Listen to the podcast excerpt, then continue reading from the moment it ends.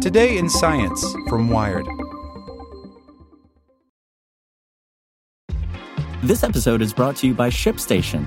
You know, some things take a lot of work, like sending little robots to far off distant planets. And just as that's challenging, so too is running a successful e commerce business, especially when there's so much to do. So I want to introduce you all to ShipStation. Now, I love using ShipStation because of its easy to use dashboard, which makes managing orders and printing labels a breeze and super smooth. Oh, and the customer service is just out of this world. It's exactly what you need to help grow your business. Sign up for your free 60-day trial at shipstation.com slash tech news. That's shipstation.com slash tech news. Want to learn how you can make smarter decisions with your money? Well, I've got the podcast for you. I'm Sean Pyles, and I host NerdWallet's Smart Money Podcast. Our show features our team of nerds, personal finance experts in credit cards, banking, investing, and more. And they'll help you make the most of your money while cutting through the clutter and misinformation in today's world of personal finance. You'll get clarity on strategies to help you build your wealth, invest wisely, shop for financial products, and plan for major life events. Listen to NerdWallet's Smart Money Podcast wherever you get your podcasts. Hey there, this is the spoken edition of Wired. This tiny guillotine decapitates mosquitoes to fight malaria. By Matt Simon. The idea behind the guillotine is this if you're going to execute someone, you might as well do it efficiently and humanely, at least by 18th century standards. Decapitating the condemned with an axe or sword may take a few swings, unacceptable for carrying out justice in a civilized society. The guillotine, on the other hand, is downright surgical, a perversely methodical way to end a life. Now, mosquitoes are getting the same treatment in the pursuit of a vaccine for malaria, a disease that killed 440,000 people in 2016.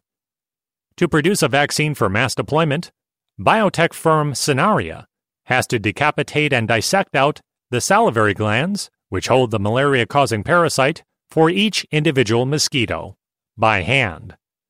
To speed up this painstaking process, they've partnered with medical roboticists from Johns Hopkins University to engineer a mosquito guillotine that technicians can use to decapitate 30 insects at a time. It's a first step toward an eventual goal of a fully automated robotic guillotine, which could help Sanaria produce that elusive mass produced, effective malaria vaccine. Despite decades of work, a malaria vaccine is still not widely available. The first reason is the complex life cycle of the microbe that causes malaria, Plasmodium falciparum. Unlike a bacteria or virus, which tend to have relatively simple life cycles, this protozoan parasite develops in both mosquitoes and in humans. In particular, the challenge is targeting the parasite in one particular cell type before it invades another, say, from the liver to red blood cells, because each stage is brief.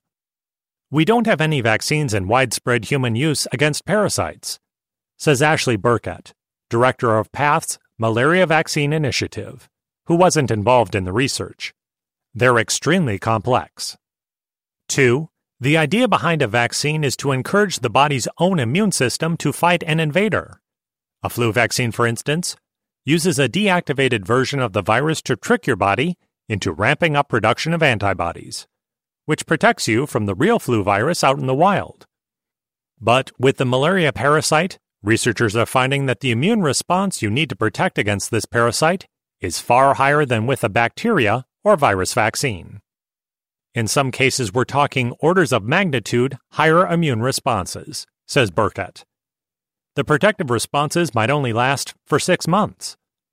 One of the key challenges in developing more effective malaria vaccines is really to understand how can we induce immune responses that can persist at a level that's needed to provide high level protection for many years. Even with all these challenges, one promising malaria vaccine called RTSS made by GSK, underwent trials in Africa. It uses a single protein from the parasite, which is thought to induce production of antibodies that prevent the parasite from entering liver cells, where the fiend matures. In a group of children between 5 months and 17 months old, RTSS reduced malaria by about 40%, meaning it can prevent up to 4 out of 10 malaria cases. Accordingly, the World Health Organization is now coordinating a pilot introduction of the vaccine, expected to reach around a million children in Ghana, Kenya, and Malawi.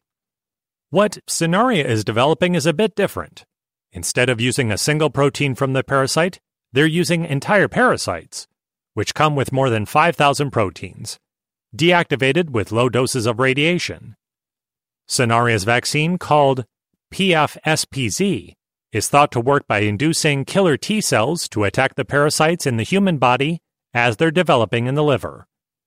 In a study conducted in malaria ravaged Mali, published in 2017, researchers found that 66% of adult participants giving the vaccine still ended up developing a malaria infection, compared to 93% of participants given a placebo. Malaria vaccine experts warn that it's difficult to directly compare the efficacy of one vaccine versus another, since the testing locations and participant populations differ. To manufacture PFSPZ, which is currently in phase 2 clinical trials, they need whole parasites. Accordingly, Sanaria's technicians are highly trained in the delicate operation that is manual mosquito dissection. One by one, we grasp each mosquito by its abdomen, and then we sever its head from the body and squeeze out the glands, says Sumana Chakravarty, Sanaria's managing director of vaccine extraction, immunology, and model systems.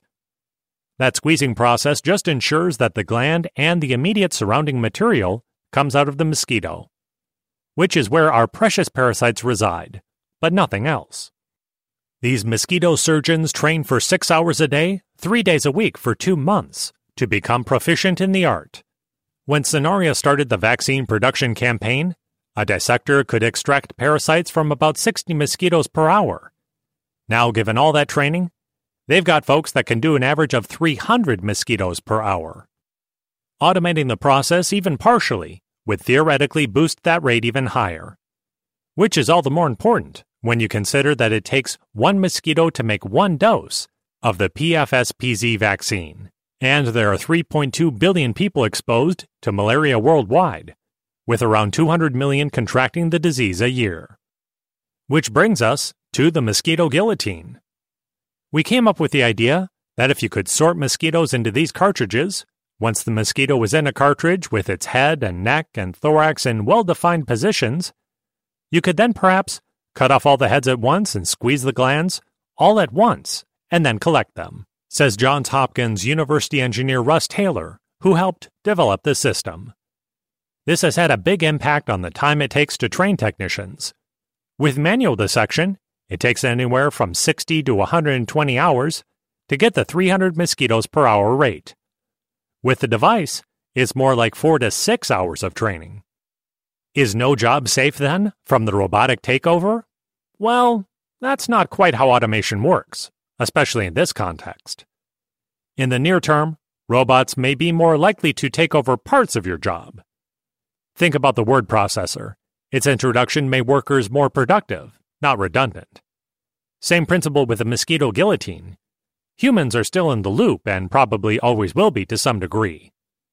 Our goal is to get it perfect so when we do institute the robotic approach, we can really take off, says Steve Hoffman, CEO and Chief Scientific Officer of Sanaria. So why all this effort? Why pursue two kinds of malaria vaccine? If they're both showing efficacy. Because they each have their own strengths. The PFSPZ vaccine has been shown to prevent infection risk in adults across an entire malaria season, which RTSS has not been shown to do, says Patrick Duffy, who studies malaria at the NIH and has collaborated with Sanaria in the past on field efficacy trials.